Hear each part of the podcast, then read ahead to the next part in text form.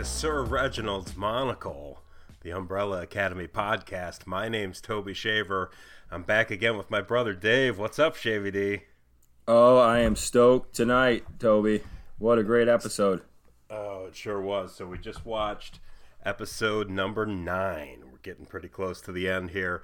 Watched episode number nine. 743 was the title, which we'll talk about in a little bit, what, how how that comes into play. Um, but you know, let's get it started. What was your first re- overall reactions here? This is a big one. Uh, just like a general reaction was just, my goodness, how much can you cram in 40 minutes? I mean, that's some of the best television, you know, and it, it was a, a, fat half hour episode type of thing. You know what I'm saying? And it was oh my god, it was just chock full of so much stuff. Uh, so yeah, I'm excited to, to, talk about some of these things. So uh, they get right into it this time around. Um, you know, when the episode starts, I mean, it literally picks up in the federal building um, where Allison, Klaus, and um, Diego are trying to make their way to Vanya, who is already like, I mean, she's pretty much ready to blow. Um, as I'm watching the scene, I'm thinking, you know, at this point, or even back when they were kids, you know, what what was Klaus's role? you know, what did he actually do? Because it seems like he's not super, you know, effective in these situations. You know, at this point with his powers. Right, because it was uh, obviously different in the comics. You know, with you know the whole floating around and all that kind of stuff. But I think in this, you know, what they established with the show was pretty much once Sir Reginald put him in the uh, mausoleum overnight, or you know, for the few hours or whatever.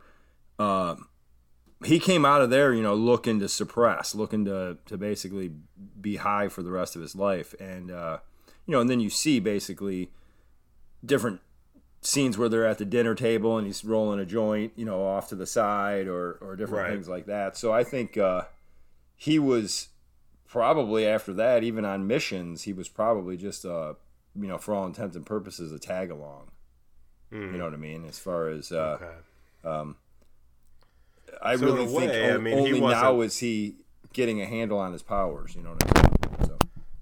Yeah, in many ways, then he was not much different than Vanya in the sense that you know his powers were never fully realized. Right, right, exactly. She was told, you know, right. Obviously, hers and, were fully and, and suppressed, suppressed but... but... he he was yeah he did it himself. He chose to. Um, so, uh, but yeah, the uh, yeah, that opening scene, I it was funny because I I immediately as soon as it you know, you see kind of like that they had that uh, her power was uh, emitting in like waves. Mm-hmm. And so, you know, obviously they're hiding behind that one uh, counter and they're kind of basically Diego, I think, is trying to formulate a plot or something like that. But Allison's finally just like, you know, I'm going for it. And, uh, yeah. um, but the whole time, you know, and then they kind of each subsequently take a turn trying to trying to get to the to the door, and uh, the whole time, I mean, almost um, like basically as soon as the scene opens, um, and you see the three of them, you know, I'm thinking, you know, I'm, I want, I'm wanting Ben, I'm wanting Ben so desperately, and then when he basically after uh, Allison starts you know, working towards the door. She can't make it. She gets blown back against the other side of the counter. Uh, Diego starts and he's kind of you know got the knives and he works pretty far and he knows he's not going to make it. Uh, basically, you know, tries to pump up Klaus. You got to do this. Kind of uh, loosens the fire hose, gives him something to pull himself by. He gets all the way to the door, opens it, but can't you know can't do anything else. And uh, again, like the whole time I was waiting for Ben, and I still found myself like going hell yeah yeah as yeah. soon as he appears so uh, uh-huh. that was awesome yeah because this I'm was his big, moment big so ben he gets fan. to kind of step up and i love that i love that you know he kind of had you know i don't know if it was how how you interpreted it a little bit but uh you know, maybe it was a, a combination of his power and a little bit of the leftover LSD in her system because when he was able to basically possess her body, he was, you know, back in the mansion just like she was, you know, when she was tripping. Um, but yeah, he's basically able to, you know, kind of talk her down, and it was nice. I like that that uh, that Ben and Vanya were able to have you know that moment. Like he even had to say well, do, you, look, do you recognize me? Do you remember me? Well I, I, I wanted to just talk about the opening scene because that that's such a huge scene. I wanted to wait till the end to talk about that. So yeah i really we didn't can, want I, I, I mean because he didn't possess her at that point he's just working towards the door you know he basically just is like dun da da da you know right, what i mean like yeah. in that opening scene it, it, he doesn't even possess her yet or anything like that yeah. so um, well, it was interesting in that opening because like none of her power was affecting him other than like visually. Like obviously the light was kind of you know blinding him, but he was able to. You know, it wasn't difficult for him to get to her. It was just he was just doing it very cautiously. You know. Yeah, and I don't even think the light was did, did, was he even like well, squinting seemed, Well, yeah, he seemed like you know, and that kind of made sense though because like it's still a visual thing. You know, I don't know, but um, yeah, he right. seemed to be a little bit affected. You know, he looked like he was okay. somebody that was looking into light. Yeah. So, um, so yeah, I mean, I, I, I don't know how if you want to talk about it now, but I, like I said, I, I mean, that no, we can come, we can come back around to it to it later. But uh, so then the next thing we see then is Luther, you know, back with the two fives, and he's kind of you know, still getting pulled in, in each direction a little bit. You know, presumably he's going with uh, 1963 five, but he's he's having some misgivings, and they're both kind of working on him. That portion of it, I mean, there are there is everything you need in this episode. I mean, there is straight up awesome action. There is amazing reveals. There is poignant, like we'll get to it moments, but for pure comic relief through the whole thing, those three were flipping awesome. Yeah. Dude, Luther was on point as like the, you know, go- goober straight man to their just, you know, flipping out neurotic, crazy, yeah. whatever you want to call it. I mean, when when basically he gets the rundown from old 5, you know, that basically, you know, it's still on, you know, do your job, shut up and, and get it done. Um, don't question me type of thing. And he kind of sends him back to take care of the young five. And young five immediately calls him out. He's like, "What? So you guys are plotting to kill me or whatever? I, you know, that's what yeah. I would do or whatever." But yeah. when he flipping stops him and gives and and man, again, young five has just played so well. I mean, he looked like he was losing his mind. I mean, well, it was so. He, he does. He's oh. been play he's like been slow playing this guy yeah. who has yes. slowly been unraveling throughout oh, the season. Like so and now, well done. Obviously, the uh, paradox psychosis is, is pushing him over the edge now, but you know Fantastic. a lot of that is just his patience. Probably, even if he didn't have the paradox psychosis, he'd be at the end of his Absolutely. rope. But yeah, he's playing it absolutely. So he basically spins Luther, you know, kind of confronts him. And he's like, basically calls him out on his daddy issues. I think he actually calls them daddy issues. He did. He did. daddy issues. And he's like, she. He's like, you only respond to age and authority. And he's yeah. like, I'm technically 14 days older than this yeah. one, so you gotta yeah, listen that's what me. I was saying before. Like with the Jack Ruby stuff, he just wants to be somebody's number one. You know, Absolutely, his, I thought of you default, immediately. Default position, so that's awesome. Um, but yeah, it's awesome to to watch that whole thing build. I mean, do you want to just follow through that story because obviously that's building to, you know, the the five versus five. Well, I think as know, best showdown. we can in this. I mean, in this one, I uh, because there was just so much going on. I did actually write down a couple things. So if you want, I'll kind of like just mention, you know, yeah, that's because, fine. Bop, because bop I, I, think if we skip it, around a little bit, like the so show much. does, right? I think if we skip around a little bit, like the show does, I think in in this one case, because I usually like what we do as far as going a little deeper and yeah, you know, at a, at a at, all right. so know, go ahead, with, go with, go within the characters. Go to whatever happens so, next. That'd be the handler then coming up next. So correct. The handler um, you know, and it was called the Infinite Switchboard, which we had talked about okay, last time. And oh, and oh, uh, okay, wait, wait. I'm glad you said that, and sorry to interrupt Okay. real quick, but before you get deep into the No next kind of act of the show, um, just from the corrections department, I just wanted to uh, go back and say everything I theorized about. You know the little move when we were talking about did he flip his monocle or did he take it off for a second or did he do do something with it? Oh, yeah, and I yeah. thought I thought maybe there was some function, you know, of a monocle where you flip it for distance or some something like that. Um, I could find no evidence anywhere on the internet of anything like that. So that was completely my imagination. Um, okay, but we but we also we also were talking about um, the real historic events, and it turns out that the that Ham the Chimp was launched into space on January thirty first, nineteen sixty three. interesting. So again, again, it's their attention to detail. He's weaving in, you know, Yes. the actual historical timeline, you know, and not taking, not really taking tons of liberties with with the actual timeline of it, which I love. Um, so anyway, Oh, back for to the sure. handler. Just wanted to get those in there. No, that's fantastic, and they and they do really. That's such a centerpiece of this show is the is the time aspects. It's the so, I mean, obviously with the commission alone, you know that aspect of it, but then to to have the uh, the academy themselves now be such a part of that that interplay. Um, so the handler, yes. So they're kind of breaking it down, and um,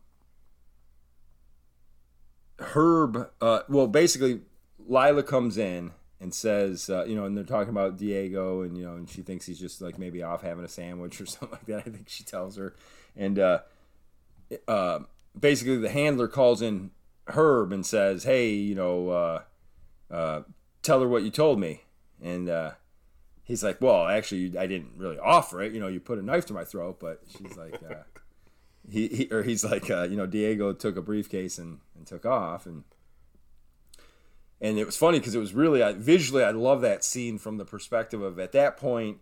Uh, Lila kind of goes over towards the handler or vice versa, and she grabs her, and uh, um, that was the most like the kind of like the white witch from like uh, Yeah, she was Lion, the Witch, the and most, Wardrobe, the most overtly menacing that she's been so far. Well, and specifically, she was very- blonde. I'm saying she looked like visually. I think they played up the Oh, angle okay. of the White Witch visually. Is what I'm saying. Yes, no, she's Well, I was she's talking about she's it- the most ruthless in- bitch on the show. She's the most ruthless well, being on the show. Oh, for But sure, the, uh, for sure. Specifically, I was talking about when when she kind of grabbed her face, you know. Oh yeah, she worked her over a couple really- times in this episode. Yeah, yeah, she is. She's a menacing figure without a doubt. So then it, at that point, uh, you know, Herb obviously takes the opportunity to kind of back away, and uh, he looks over and he sees uh, AJ Carmichael in the uh, fishbowl, and uh, kind of you know enjoying his retirement. yeah, exactly. His forced retirement. Uh, so he goes over there and he looks in the fishbowl, and uh, in the colored stones at the bottom, it's uh, it says seven four three, Right. and uh, and uh, I think it was pretty much right after that scene. Well, pretty much after that, I think is where where she like kind of squeezed her face, and like you said, and really got like you know whatever. But Herb. Uh, I think like pretty much immediately after that, you see him going down to the the uh, file cabinets and stuff, and and pulls file seven four three, and he doesn't say what it is at that point, but you see like obviously it's it's something good, and uh, and starts uh, you know, and then it cuts away or whatever. right. so right. uh, um, so anyway, so the uh, before so we I get mean, back I guess to I guess oh, we sorry, presume from this that uh, you know A- AJ's down with the resistance. I mean, considering that he was you know part of the the massive slaughter of the board of directors, you know AJ's in with Herb and the gang. Uh, well, As best he can A- be at this point in his life. Correct. I don't think anybody had any knowledge he was still alive. I think he's just Yeah. desperate to not be killed. You know, I think he's Yeah. just like knows he's Yeah, I got know, the- he's I on the get the desk of a psycho one- killer. Yeah, I got the impression at one point that that Lila doesn't seem to really know that that's him, does she? I would guess not, only because She when seems she to think that's just a fish. because when yeah because when she eventually comes back uh and and well well anyway we can get to that in a second but the Yeah, yeah. uh So go go ahead, go ahead. so the uh before we get back to well right shortly thereafter i'll skip a little bit ahead but um uh, just shortly thereafter herb with the file runs into lila and lila confronts him and basically just says hey i know there's more to the diego story. What's up?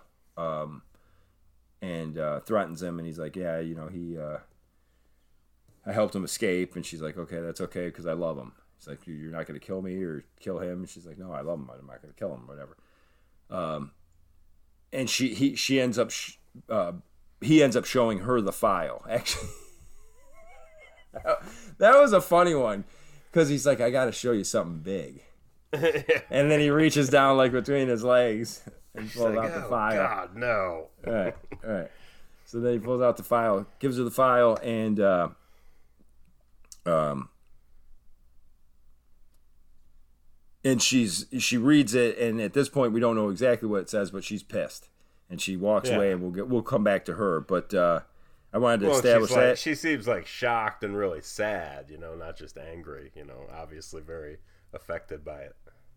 Yes, yes. I, I, I mean, I pretty much, uh, I'm sure every all the all the us fans knew the uh, they had something to do with the death of her parents, but you know, Sure, again, sure. They, they just played it with her her face visually, and they didn't really, you know, you Right. don't know any specifics yet at this point, but. uh but in, anyway, so then uh, before we get back to uh, oh, just probably the best scene of the whole show, which is Ben and Vanya. but uh, before that is uh, they laid a little bit of groundwork with uh, Harlan, Sissy, and uh, Carl, and uh, right. I hope. Oh my goodness, I really hope they. I don't know what they're gonna do with him yet, but I hope it's good because it makes no sense to me at this point. And usually, I have some. Even when it's something I haven't figured out yet, there's some connection. But the fact that he just all of a sudden kind of went, you know, white eyed and I don't know. That Yeah. was weird at the end of the other episode, and then this one just didn't really uh, didn't clear anything up for me. I mean, when um, basically he's you know kind of going into some sort of shock or something. You know, there's some he's affected by it, and uh, well, that's a slightly later scene, I guess. Well, I mean, whatever's happening to him, it's it's it just. I mean, obviously in in direct tandem to whatever's going on with Vanya, because you know it doesn't. I guess we should probably talk about that um, at the end. You know. at- Okay. Yeah. That's that's why I paused. Okay, sounds You great. know, but so basically, at, the, at this point in the show, he's just exhibiting the same, you know, thing as as at the end of the last episode, where as she's kind of, you know, staring up in the air and going wide eyed, he is doing the same, and everything that's happening to her is basically happening to him. And we'll just leave it at that for now. correct. Exactly. And I think that, you know, they were establishing you know, reestablishing Carl and and uh Sissy a little bit again, trying to just figure things out, sort through, through things. Um so yeah, so we'll put that aside for now and then uh so yeah, so then back to it goes back to Ben and Vanya. And Ben uh like you kind of touched on earlier, you know, where he, he uh, initially touches her hand and kind of, you know, phases into it a little bit, um, and then he kind of, you know, turns around and basically goes in, in into her, and uh, you know, and I don't know, I, I mean, it, I, I didn't think anything weird of it in the sense of like you said the fact that by possessing her why would that why would he go into like her trip but i think maybe That was just my inter- interpretation, just because of the way they shot it. You know what I mean? Because Right. once he was in there, he was seeing kind of that same perspective that she had been when she was tripping. But you know, I mean, again, that's just the way I saw it. That that very Right. well may not have been their intent. You know, it might just No, but it's interesting. kind of thing. Well, it, well, it's interesting though, and and uh, see, and that's why I love like obviously everybody's individual reaction to things, but like I was, uh that was one of the things I really enjoyed about the fact that they played his process to her or his pro, you know progress or you know whatever towards her so well. The sl- slow, careful, methodical, even the initial kind of touch, and then he kind of turns and slowly kind of phases into her you know, and that kind of I don't know, just it put me in a place where I was re- very ready to like I almost assumed he was going deep. So then when he kind of was in her quote unquote mind castle or you know, in this case the you know, the old Umbrella Academy, you know, I, I, I felt all right with that. It, I, that didn't feel real forced to me or anything like that, which you know it could have. I almost think that the the the pace of it was like essential to establishing the mood or whatever but it was awesome and then um, so basically you know it's kind of this it was really shot quite beautifully in the sense of uh, he basically went in to like the you know the dream state version of like the umbrella academy and then he sees the white violin on the table starts to kind of look into the opening, you know, the the the the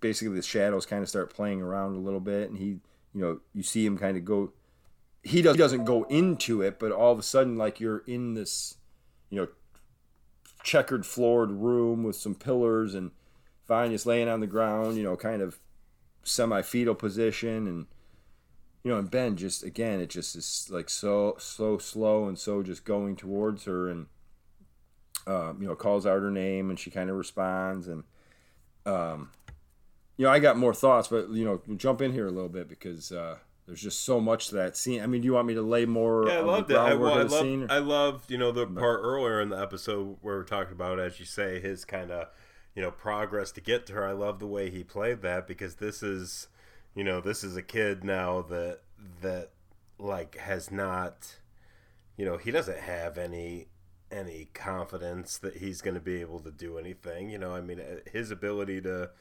to possess anybody's body is brand new to him at this point. So, you know, I just love the way he played it. It was already very emotional with him kind of approaching, and then I just love the moment between them because this is, you know, he's had all this Right. time with Klaus, but you know, Vanya hasn't seen him in 16 years, 17 years, or whatever it is. yes, and oh my and god, And then I mean, I the hold me as I go. Come on, dude, I- dude the whole thing i mean the fact that she was so just crushed i mean i, I i'm gonna have to i'm i'm i hope i get through this whole thing this whole yeah, what no. i'm what i have to say because i i'll be honest with you up front i flipping wept man it Yeah. moved the hell out of me and just again this slow beautifully paced he reaches out just a little human contact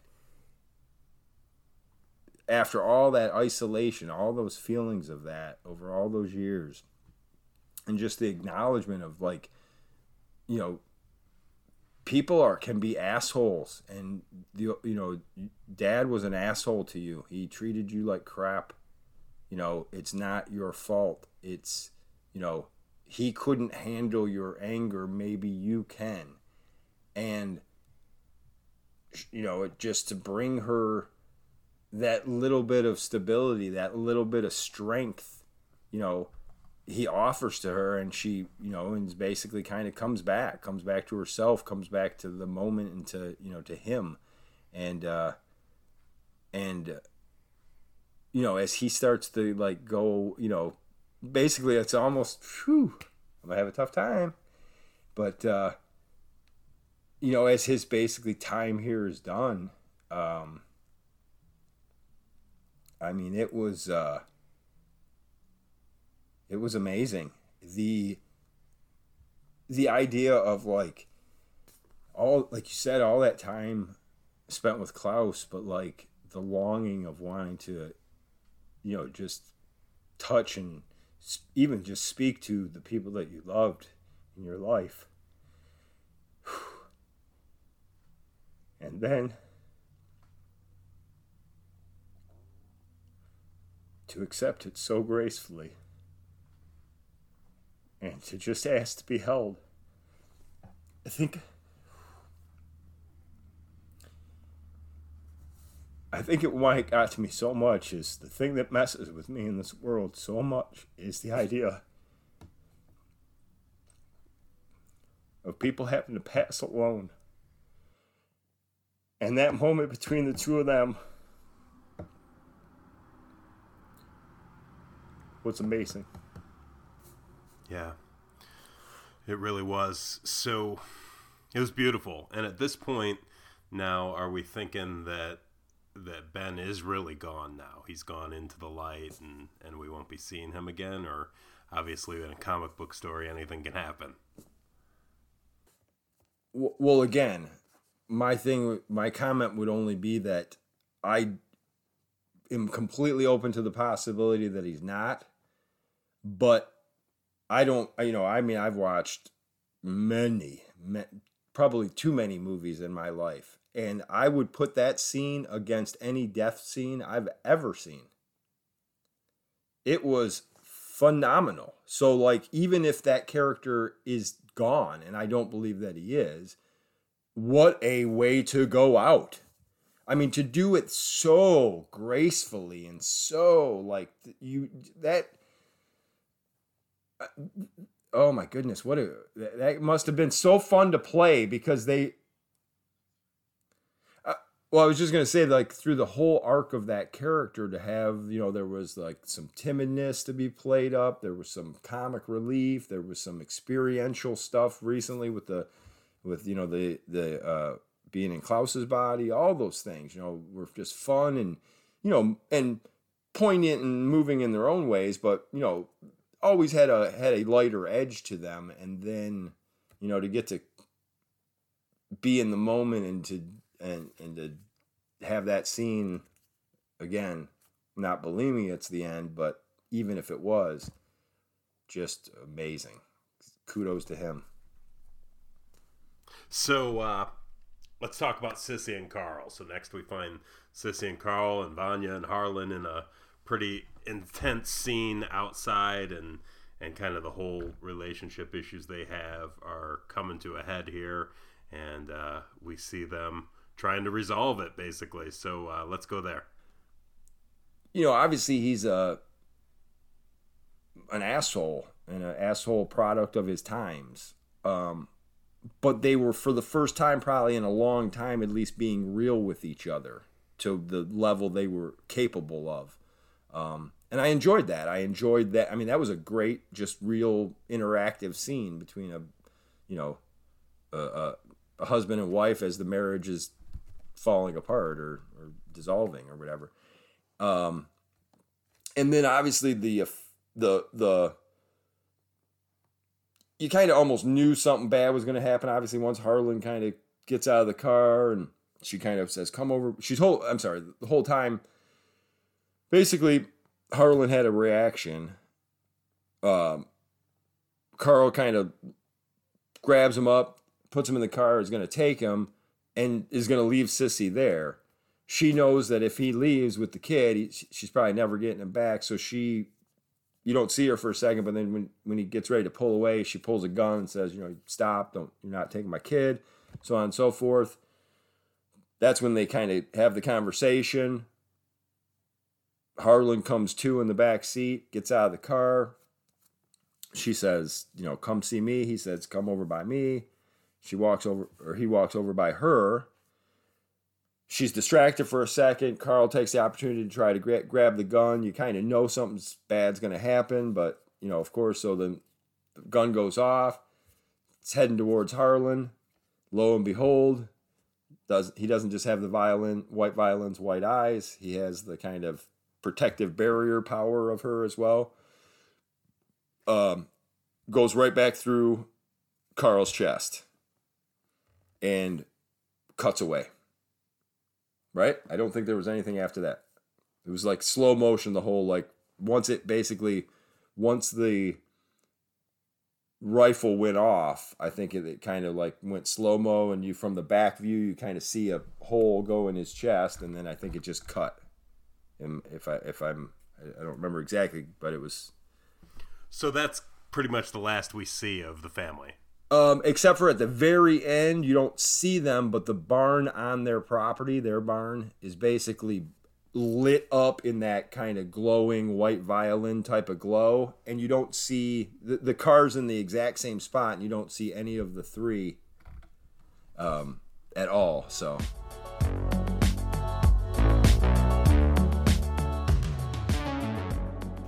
All right welcome back all right Shavy D we're getting back to where we rejoin our two fives and Luther after they've kind of been facing off, um, oh, and then yeah. uh, you know basically we get to a point where five's negotiating with five. You know, kind of telling them, "Hey, I'll give you the, I'll give you the equation or whatever, so that you don't get stuck in the body." And um, well, did we talk about? Okay, so Luther's got the gun. I was just gonna say, well, well, basically what happens is like they, you know, they're they're they're pretty much to the part where they're fully psychotic, you know, and they're they're about to go um, five season opening, a young five season opening. He thinks he's to grab the briefcase. He goes for it. Doesn't doesn't get you know uh, old five him his reflection, the reflection of him in the scope. Yeah, they both kind of teleport and it starts and it's basically five on five. It's like the best yeah. five on five I've seen in months. But uh, the uh, they just start jumping around and and uh, uh, oh, you know what? I'm trying to think of the part. Is that? I don't remember if they started jumping around or whatever, but basically they, you know, they're about to really start going at it, and Luther's just yeah. like, you know, you know, basically it's enough of that. We're, you know, we're done, and uh, young five says to old five something to the effect of like, "Do you want to do it or should I?" He's like, you know, old five kind of nods back and he just kicks him square in the nads. yeah, right. Uh, and then they start so jumping around then, and teleporting exactly. over and over again. And then they both crazy. check in and kick him one more time, a second time for Luther. They keep doing that, and then they basically wear themselves out, and they're kind of. I think they both had the like the weaker blue hands or whatever. Um, you can tell they got to kind of take a rest. They're breathing heavy. Uh, Luther takes the opportunity to grab the gun. They start kind of arguing back, back and forth. You know, kill him, kill him, kill him. Luther turns the gun on Young Five. You think he's kind of made up his mind. He's going to do what he's got to do, and he does the quick butt to the face of the old uh, butt of the gun to the face of the old Five, knocks yeah. him out, and uh, and says, you know, it says hurt. Yeah, where's the portal to the, the past? Uh, that's what five does. So he opens up the portal, make your move. you know, which basically brings us full circle to to season one when five shows up in the first place, and and we see. Uh, it's actually kind of a cool seeing the way that yeah i mean you you've seen them use like footage like that but it was a cool effect it was very cool how they yeah. did that and yeah.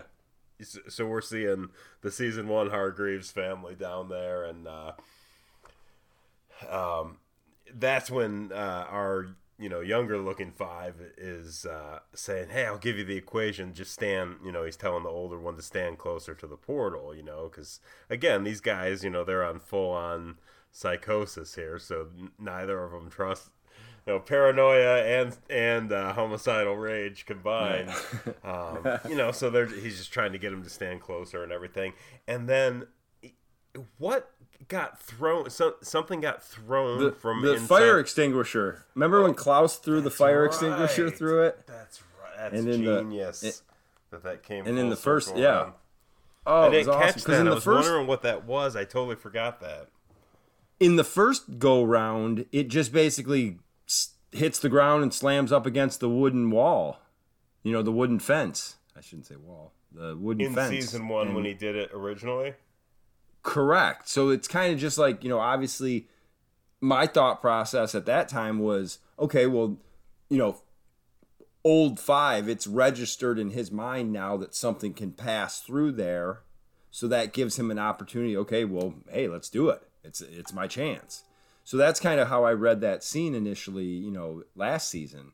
But now to incorporate that into this and you know that throwing of the fire extinguisher Right.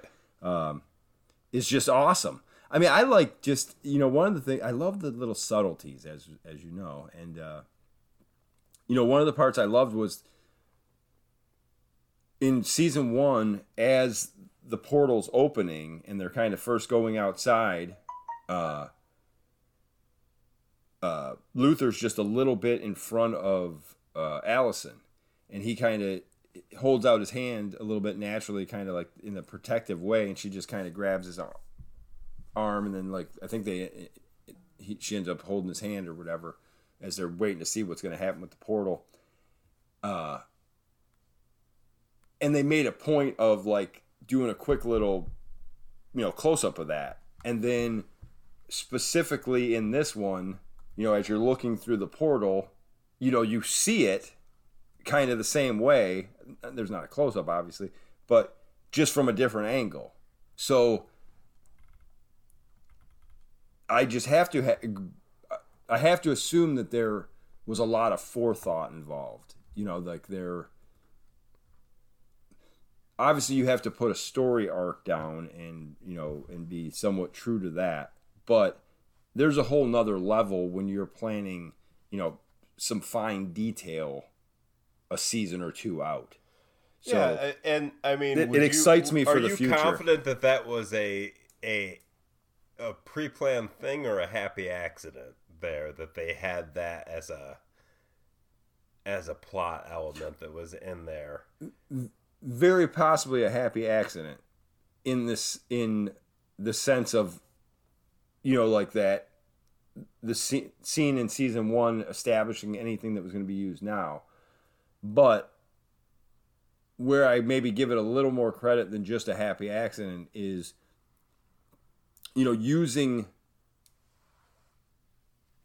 the specific angle and the footage they used to have that image come mm. through like looking from the other way that was a very important choice Yeah. so i don't know how far out that was made i mean that could have been made you know just as they were putting this episode together but i think to, at least personally to me it, it it it speaks to the idea of really thinking about this and how it you know Oh, this show is so well thought out and such attention Right. paid to the the smallest details that you know I wouldn't put it past them for that to have been a a pre plan. I mean, it'd be pretty impressive because that's se- like episode one of season one and wouldn't pay off until episode nine of season two. Um, but hey, these are some creative people, so. i'm a fan of the slow roll man Oh, man, I am a fan of the slow roll So well, if that- whatever. that- even if it was a happy true. accident, it, it was pretty sweet, and it kind of created that that uh, moment, that dis- that diversion, enough time for uh, older five to to wrestle the briefcase back, and you know, kind of created a kerfuffle. Yeah, basically, as the as the extinguisher comes through, it knocks out Luther. Old five grabs the briefcase, and five, you know, basically both fives grab the briefcase, and um, when he pushes, uh, or yeah, Luther comes to and says the the hole's closing, and basically young five's able to push old five through, but half the briefcase is taken out in the process, and kind of plans blown. But I'm really anxious to see how down the road how old five going through like is w- w- what more of that are we going to see Well, yeah, because If if if, uh, you know if everything that Young Five, you know, and obviously we explained this last episode, but don't think we're idiots. We know that the younger looking Five is 15 days older. They made that very clear, but we're calling them by how how they look. So, um, uh, if what Young Five was telling the older one is true, then then he'll he'll come through there in that timeline still in the old body. So now it's like this different five is in play now. So if he's in play and there's briefcases in play, then that's a character that now we still you know, maybe seeing again. I hope we will. I love it. Definitely. But what I'm saying is that does that now create basically Young Five as a, you know, entity out of time, if you will? You Like- would think. like- you would think because Yeah, that's- goes that's what I'm and, saying. and stays in his older form or whatever. Um, yeah, he would be well, and maybe that's part of of what the so-called anomaly that we'll talk about later in the episode is because I have questions about that. You know, the, with the multiple anomalies or whatever. Right. That Right. he would certainly fit that description because yes, he's now a a being out of time in a way. You know. Oh, absolutely. which is Yes. strange because I don't know how he he you know he it seems like five of anyone would have thought that through so he must have some idea that that's not gonna like you know it's not gonna back to the future him you know obviously those the back to the future rules are not in play Right. Well, I, my assumption again, obviously, you're dealing with a, a fictitious time travel show. Yeah. So whatever. My Yeah. theory is what my theory is. But having said that, I, my assumption goes with that because young bodied five is moving forward in time or along the timeline. You know, when even like when they go to the commission and they're quote unquote out of time, mm. they as a as a you know an entity are still going forward in their in their time. So like again as long as the jump happens as long as the big events happen you know everything just keeps marching on. So that i'm very comfortable with that you know suspension of disbelief. My one question i had a little bit was you know the the jumping in time like if you jumped as an old person and you like the fact that he successfully jumped as an old person now i think some f- could theorize that now young five should become old five well that's what you would think But- yeah Right. But I like the idea of, you know, and again, I, I, and it's weird because I think so much sometimes the visual effect makes a difference in how you interpret these like science fiction scenes. But because, and especially now after the season two, there's such an establishment of, you know, Luther and the two fives are just moving around doing their thing in that reality as that portal's open you know, and the the umbrella, you know, everybody else down there, Luther and Allison and Diego, are just completely existing in their reality or whatever. And visually, they did such a nice job of establishing those like separate worlds existing at the same time that again i think that lends to the to you to as a fan being more comfortable with the you know, almost like Young Five now is not tied to anything.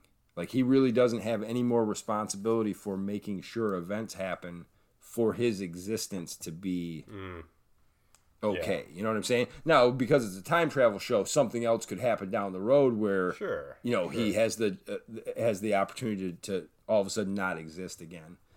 I'm sure if anyone, the handler could possibly find a way for, for that to happen. But having said that, I, I think I just feel like this episode left us with like any dilemma of Young Five ceasing to exist is is off the table.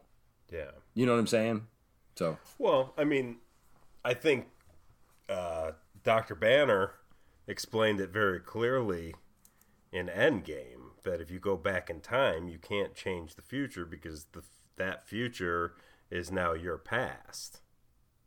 I like that. Yes. Makes perfect sense. It's just science. Well, I mean the ti- yeah, I was gonna say time travel's been been done so many times that Yes. you know if you at least do something unique with it, then then you're you're doing good. And they've they've done something very original with it. So, um, All right. So speaking of the handler, um, you know, let's talk about it. Talk about handler and, and Lila. Because as, as we left Lila, Lila, she'd gotten, yeah. gotten a little bit of uh, intel from uh, from Herb. Herb had given up the file. Uh, I like Herb. Yep. Yeah, file seven four three, man. Um, you know, Lila comes in and she's obviously simultaneously pissed and heartbroken, and um, she basically comes in very shaken and tells the handler she knows what happened. Her parent, you know, what happened to her parents, and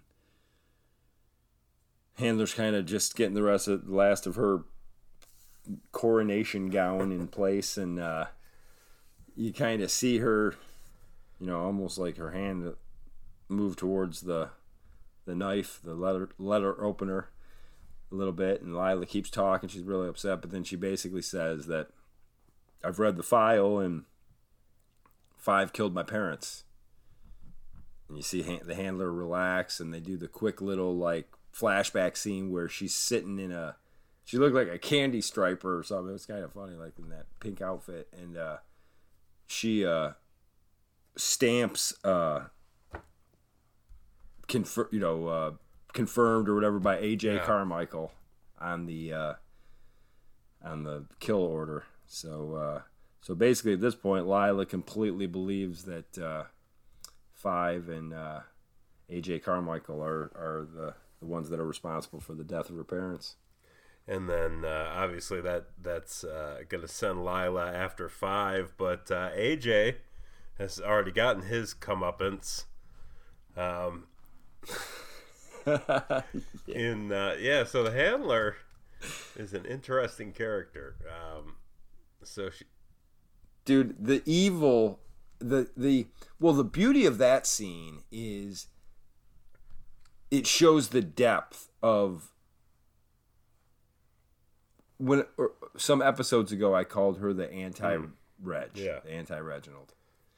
And that's what she is. She is the leader of the dark side. I mean she is you know not only in that scene does it touch again upon the fact that she was capable of killing this poor girl's parents and then raising her as her daughter to be an assassin and basically just be a, a tool to be used for you know as a mean a means to her ends Thanos. um, but then but then she in one fell swoop had thought far enough ahead some time ago to frame carmichael and five then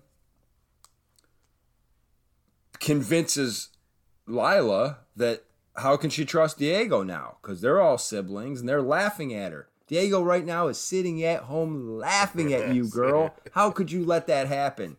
You weak piece of such and such. yeah, And uh, to just play her like a fiddle, oh, was just amazing. And then, and then, like you said, why don't you uh, touch on a little more on the comeuppance? yeah. So uh, you know, she decided. Well, she's been having AJ just kind of on her desk as a pet for a while, and she just basically decides to just, uh, you know, the the worst thing for him at that point would be to just like be swallowed and have to like probably, you know, because probably live live for the first couple minutes in the stomach, you know. Yeah, think, yeah, you're goldfish. sentient, and to to, To die be that in way, there, yeah, getting uh, yeah, that's evil. Yeah, she said, basically, I don't know how you. I think she's something to the effect of, I don't know how you did it. Yeah, I don't know it's how you did it." Your style, Yep. and uh, you need to understand that, uh, you know, something about basically a fish should never mess with a shark, and then she yeah. eats him alive. Yeah, I thought she was Yeah, she's a- she- she's off, a psycho killer. ruthless. Yeah, She's a psycho killer, man. Well, Yeah, you I'm gotta- digging you it. Gotta I mean- hand it to AJ in his last, you know, his last attempt at being a hero. He at least uh, he tried. He tried to get the truth out to Lila. Unfortunately, it backfired. He he, he went down swinging. Yep. He went down swinging, but uh, yeah, the handler is. Uh, I mean, she is fully the big bad now. Yeah. I mean, like like it was nice to see just how ruthless she'll go. Well, Yeah. and we yeah actually we'll we'll touch more on that, but Yeah. um, Well, she certainly seized So- power and and uh, you know gotten Lila believing what she needs to believe. Um, you know, I have my doubts. I think Lila will will go for five, but I don't think that she. I still don't think that she'd kill Diego because I don't know. Yeah. they've just uh, got them set up to be these they're kindred spirits yeah, for sure. star-crossed lovers.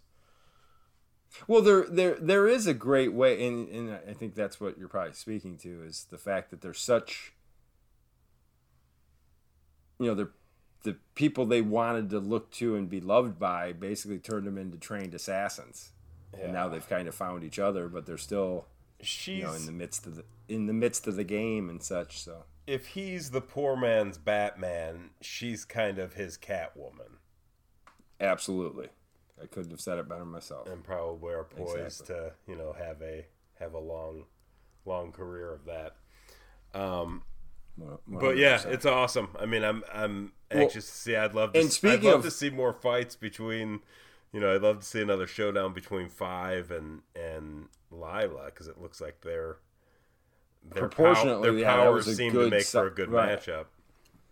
I did like that, and actually, while you that what you just said about Batman and Catwoman, that that made me think, and it actually I think it's probably very, very spot on. But the one the one other thing seen excuse me, the other thing that that scene established for me distinctly is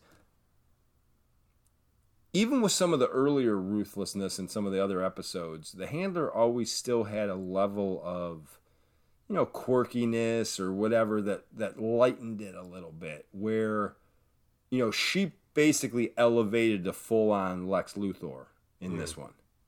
You know what I'm saying? Like Yeah. versus, uh, you know, even a A level, A list villain, but not you know an apex predator, not a Lex Luthor or a Joker, or, you know, something like that. And the fact that she just, you know, it's fully established she is is you know Yeah, she's she's Vader. she had a well she had skirt. you know she had a, a the perfect you know arc you know she started out in a pretty good position of power and then kind of a fall from grace within her her Mm-hmm. circle and then you know rose up like The a coup and- like a phoenix to kind of take the whole thing over and and now Yep. uh now she's got to deal with the Hargreeves family Well, and I like the fact that although they threw you a little bit early with like the you know uh, taking the gunshot to the head, like there's a there was a level of passion in the early parts that I think can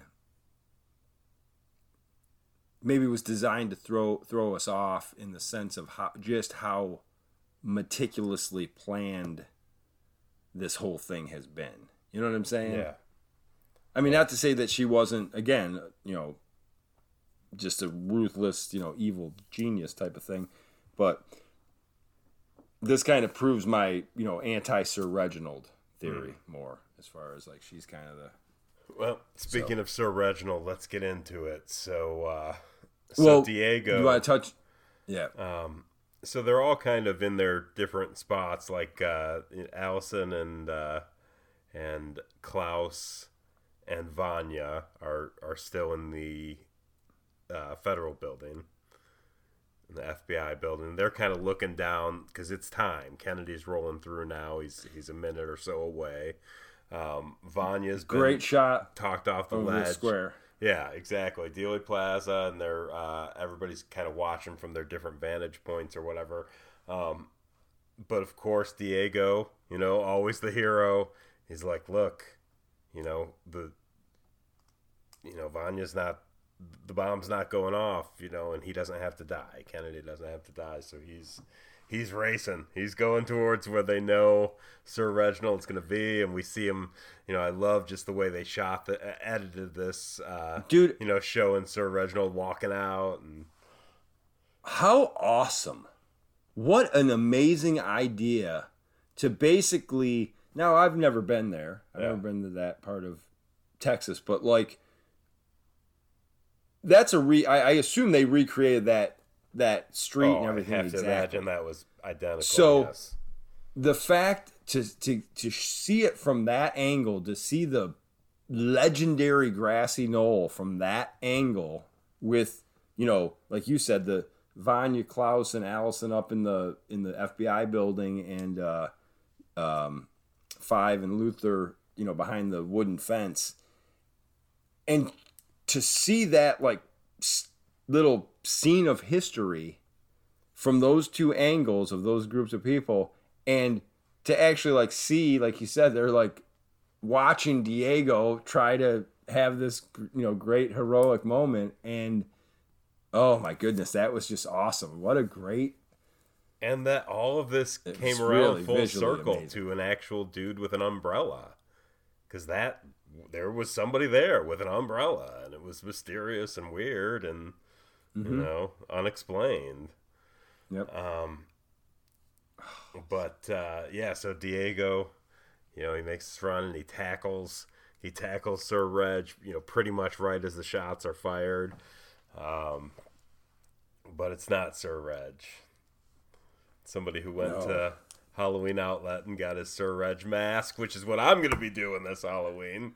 oh dude I am certainly cosplaying Sir Reginald at oh, Comic Con next Definitely. year. Oh, you actually have, you have kind of the good head and face shape. I have the frame. Yeah. have- yeah You actually got the right beard and everything. Kind of go. Ooh, I like it. Really, Oh, all I'll clean is- up like a proper English dandy All you need is the monocle. Um, so yeah, so it's just a it's just a dude in a in a Sir Reginald mask, and uh, you know, I think, It- no well it's just an old man he didn't have a mask on oh no, he had a rubber mask. He had a rubber mask that made him look like Sir Reginald, but it looked like a, I mean, it was like a like a Halloween Really? mask. Yeah, No, I just thought he had. I thought he was just one of those old dudes that had like like the sunken looking eyes. Yeah, I'll be anxious to see that. no, hundred percent. uh, He had he had like a mask, like it, it looked like a, a fake okay. kind of Halloween mask. Either way, he was an ugly son of a bitch. But I, Yeah. I just well, that's thought that why. that's, that's why. Um, but uh, Makes a little yeah, so sense. Diego's like, "Where's where's Reginald or where's Sir Reginald or whatever?" Um, and he hands him a note. And Yep. uh, Diego looks at the note and it says "Told you so." And Diego is fucking crestfallen. Crestfallen, oh, man. use the same word. Did you? yeah. That's so funny. The uh, Uh, the single tear, man. He's that's like his go to now. That's like two or three times that's happened. He's such a yeah, such a heart and soul guy. I mean, Yeah. such oh, I mean, um, such a great character. like put a, put aside He- put aside everything about this story that is related to this dude's family. Just put all of that aside everything that's happened in the last apocalypse and this current apocalypse. Put that all aside and just take diego as just this you know aspiring Batman that all he wants to do is help people, and now send him back in time and put him, you know, right there with a chance to stop the Kennedy assassination. Oh, and then he fails like that and gets a note that says "Told you so." dude well just exactly i mean you're you're you're you're laying it down perfectly because the idea of your identity being so wrapped up in the idea of helping and being prepared to help and the, when you know everybody's safe vanya's not going to blow up the world and you think and as you're running i mean you just genuinely believe in that moment in that very second that you're about to change history ch- save the world. Yeah, and then you were played like a sucker. Dude oh my god. So good. So good. Yeah, he's uh, they all do a, a, a very good job, but but he in particular just acts so well with his face. Yeah. he's just a, a an open book. Yeah. So Um, Yeah, so then good it kind of just man. shows, you know, it kind of just shows footage after that, just basically showing that, you know, Kennedy is shot and everything happens as it happened, and yeah, they're racing towards the exit off the expressway or whatever, and it yeah, kind of yeah. And then uh, the best scene of the the episode. yes. Then we get to see the real Sir Reginald and what he's up to, and uh, and he's entering, you know, what could only be described as a secret lair. Well, I, wasn't it the um, it was the Tiki Lounge that he met the Umbrella Academy in. I guess with all those guys standing around, you know, it just it, it had a very secret lair They're they're, they're feel to it. the uh, So the wait, are we Majestic thinking that's are, his are very uh, happy private, with themselves. Are we thinking that's like kind of his go-to place? That's his Regal Beagle, then for Sir Well, Reg. He- that's like, why I think they made a point of there? when when he met their uh, when when the guy when the siblings all met there the in the other episode they made a point of showing the outside of the building and I think that was just like the top of the you know it's probably what 15 story building or something like that Yeah. so just Yeah. for the privacy and the security and the whatever I don't know just exactly. the exclusivity, you know, but um but yeah, they're very happy with themselves. They're all drinking, toasting, Yes. whatever and Sir Reginald comes in and he is not happy. He's not happy. So I mean, that's at, at least we're we're confirming in that scene that you know Sir Reg did not want the president shot. He specifically, you know, told them that he, that Kennedy was not to be He was not to be harmed. harmed, and uh, and they went against him, and you know they're all very flippant. I mean, this this majestic twelve, it does not seem to have the the respect for Sir Reginald that that I thought that they had. He they did not give a shit that he was upset, especially the the smoking man looking dude. He was just like, Yeah. whatever, dude. So so uh you know, basically that dude, smoking man's like, hey, you know, you're gonna or well, Sir Reginald says, you know, lose my Well- number, don't call me again. Well, basically, what happens is, it, yeah, because it, it's it, it, it's played quite well. I, I like the buildup of it, and and it basically, you know, he comes in and you can tell he's very put off, but you know, again, everybody else is happy. The Majestic Twelve. See, so he says, you know, Kennedy wasn't supposed to be harmed. They come back with, well, hey, you know, it, it was inevitable. He had upset far too many people. It was out of your hands. Whatever. Um, bottom line, Doc, you're gonna um, uh, You're gonna keep giving you're us your get, you know, technology, you're, yeah. you're gonna keep quiet. You're gonna give us keep giving us your rocket technology. We're gonna get them to the moon in five to six years, and we're not gonna worry about your projects on the dark side of the moon. Yeah. And he just gives him like a, a kind of look of not really disgust, but just you know he's just done. He looks at him and he says, uh, "You'll never contact me again." Directly at the smoking man ish guy. Then he turns to the rest of them and says, Good day. Long pause. Disgustingly, almost a curl of the lip. Gentlemen. and he turns to leave. And he's done. He's gonna just be he's just gonna part ways and walk away as a gentleman. He But Toby, under the circumstances, I think he handled himself as a gentleman.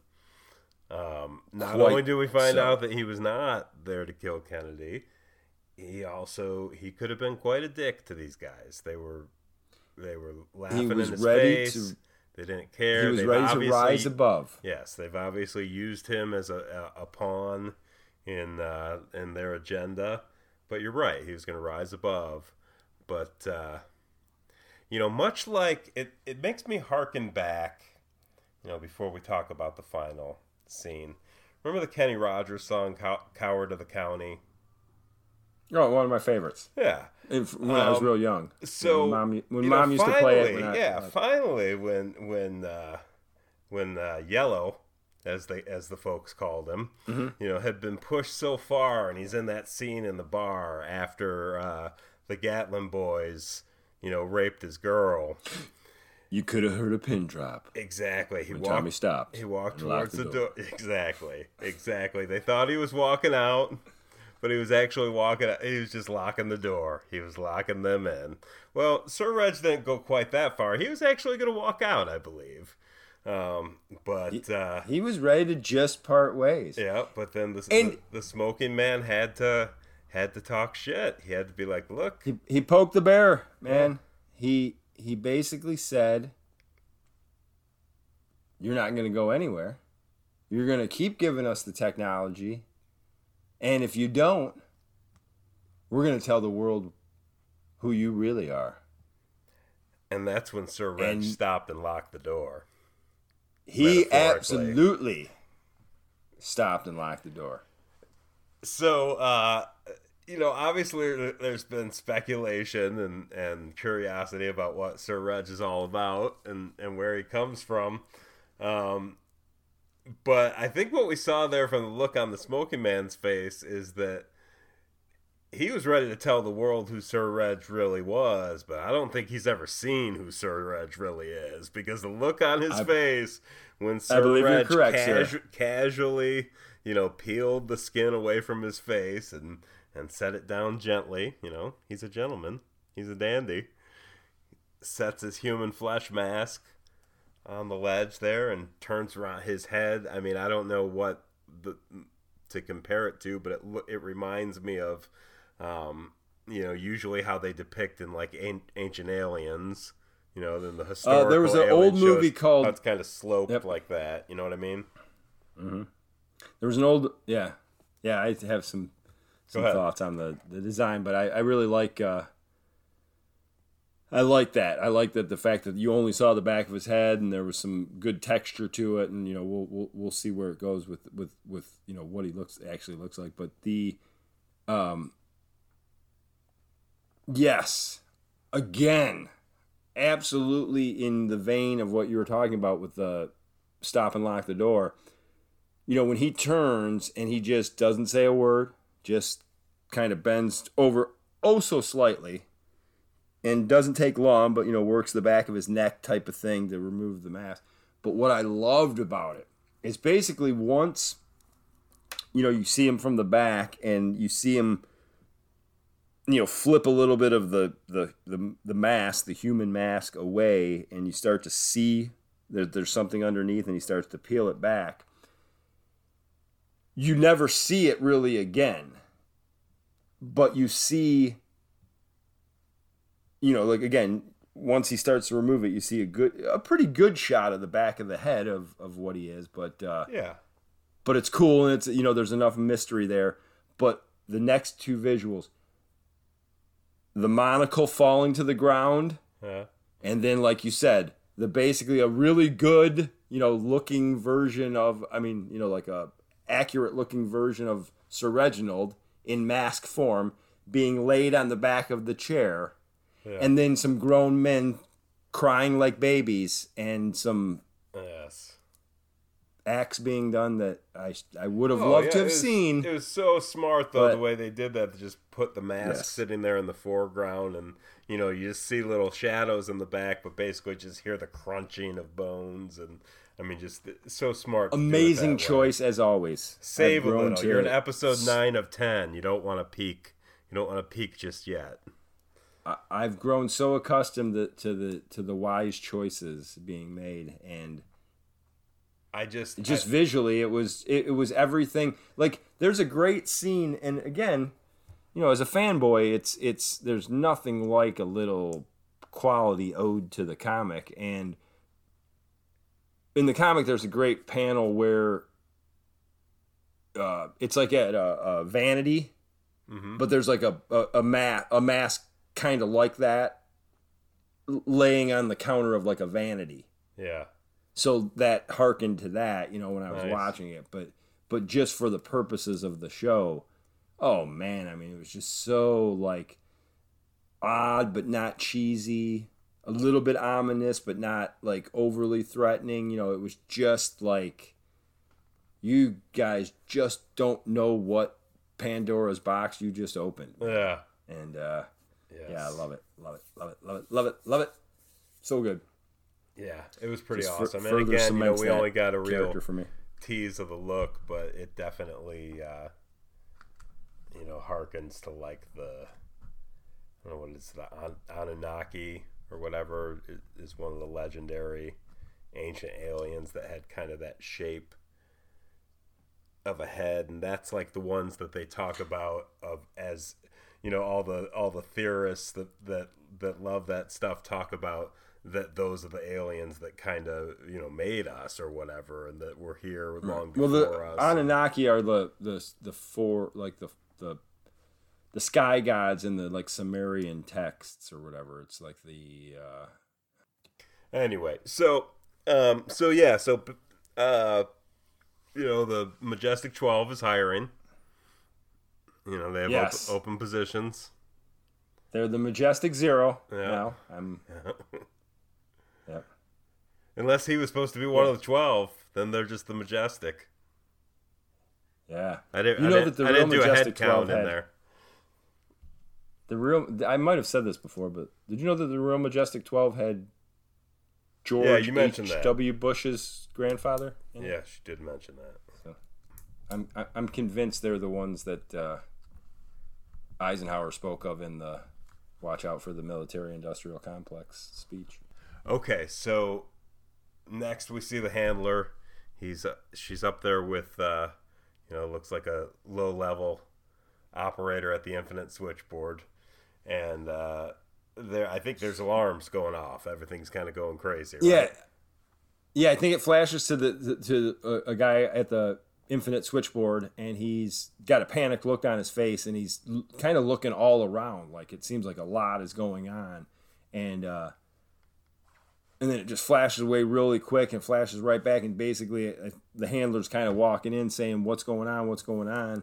and uh, he's basically says something to the effect of there's there's so many anomalies I, I don't know what to do. There's there's more than I've ever seen before. Um, and she's like uh, she's like "Hey, hey, you know have you told anyone else about this? He's like no I, you're the first person I called. And she basically takes out the knife and stabs him right in the heart. Yeah, she is uh, cold blooded, but uh, Oh, she's man. really really good at you know tying up loose ends.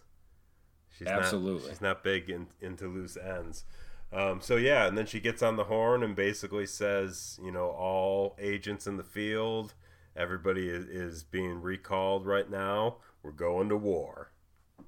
We're going to war, baby. Yeah, I think uh you know what you I don't know what you just said exactly before that, but it made me think of the fact that yeah, in her arc, it's really nice to see like she was a little she's obviously always been manipulative, but like I think after Hazel popped her when she got shot in the head, ever since then, she is on a whole new level of viciousness.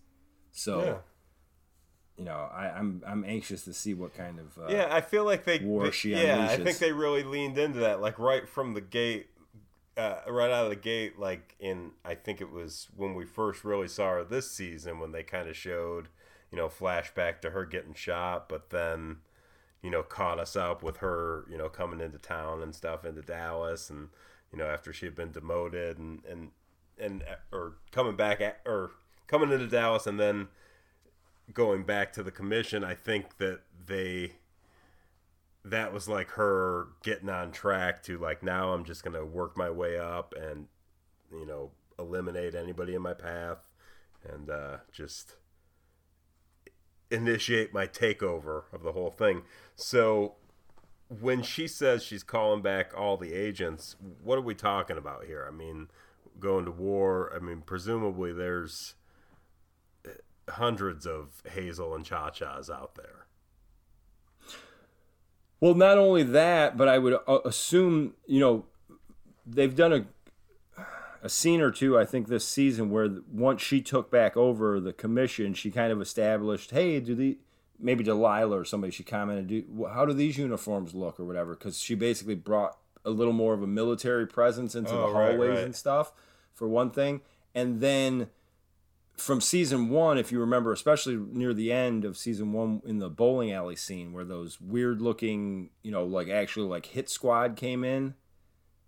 Yeah. I think those are considered agents as well. I mean, obviously, okay. when I, when she says agent, I, I immediately thought of Hazel and Cha Cha myself. But I think that like if they're gonna have it be like a war where it's just all sorts of stuff being thrown at yeah uh, uh probably the Umbrella Academy, you know the uh, um, I think there's a few things they can you know come up with because the the the thing you know the the, the squad from the bowling alley was very similar to, to some uh, uh, something similar in the comics. Yeah. So yeah, it'll be interesting. It's gonna be good. So well, one plus left. if she's that, yeah, one episode left, and now basically, uh, you know, everybody's in essentially the same place. I mean, all the Hargreeves are right, right downtown in Dallas, and and everything's about to go down. But I, I don't know what a war between the commission and the Umbrella Academy looks like. You know, I don't know where it takes place or how, how that happens. So we'll see. Well, my goodness. I mean, first of all, like the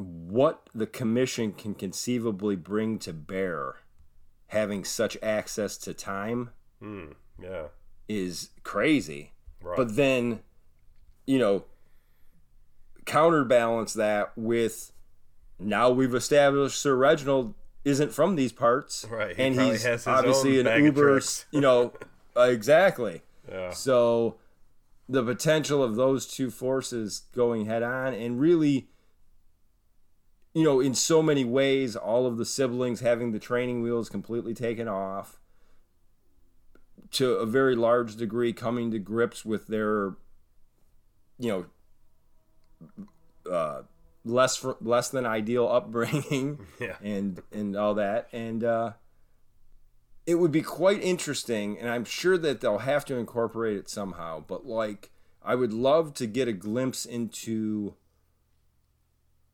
why. I mean, obviously, when Sir Reginald, when there was a scene earlier in the uh, season where uh, Luther shows up and speaks with Sir Reginald, he's like, "I know you're not my son because I don't like kids. I've yeah. never liked kids, and I will never have kids." well, maybe obviously he could, if he's battling with this group, you know, he could grow to have a little more respect and stuff like that. And he's already shown a little bit of fondness for uh, for five and such, but um, you know, does something tragic or something does something big happen right now, and he loses all of them, and then so when he does have to adopt them as children, maybe part of the standoffishness is you know, self insulation. Oh, because he's already lost them once. Ooh, that's interesting. We'll see. You, you know what I mean? So we'll like, with, I guess I'm I'm just saying like with time and space, a million things could happen in the next episode, and how exciting is the potential for you know seasons after that if they keep going with it? Yeah. So, well, and it's, uh, it's interesting now because this one is not it's, it's not really on a. Um, it's not a race against time anymore. You know, pardon the pun. You know, like, like to stop a impending apocalypse. That's already stopped. So now, you know, uh, the finale is is involved with you know whatever the handler is bringing to bear on them, and uh, we don't really know what that is yet. So we'll see. Yeah, I mean, But we're my about to find tells- out. Exactly. My my gut tells me it's a a super exciting you know, time reset or whatever if you will. But basically a there will be some things that are resolved. Obviously a major confrontation between Lila and Diego of some sort, but I'm anxious to see if it's a almost a setting of the chessboard for like a season 3. Hmm. You know what I'm saying? Like obviously they, they've done us so well so far. I, I don't expect it to only be that. You know, that would almost be like a filler. You know, Yeah. they're gonna. The next time that Sir Reginald sees the siblings, it will be a great scene in and of itself. Oh, But- I can't wait. I mean, the, the, the, the things that can be thrown at this by the handler and the commission, you know, can make for an amazing ending to this season. But it, in lockstep, it can also facilitate an absolute like springboard into, you know. I'm just excited. I don't. I, I, I don't even have the words, my friend. Uh, so. All right, man. Well, we will definitely be back talking about it on episode 10. I'm excited to be back here chatting about it with you, Shavy D. Thanks for listening, everybody. Make sure you check out our other podcast, Back Issues, where we talk about the greatest comic book stories ever told. And follow us on Instagram at Shaver Bros. And just, hey, you know, we're, we're glad that you guys are enjoying the show and, and listening. And, you know, it's great to be the number one Umbrella Academy podcast on the internet. So, uh, share it with your friends who love the Umbrella Academy, and, and we appreciate you guys. So we'll see you next time. See you later, Shavy D. Peace.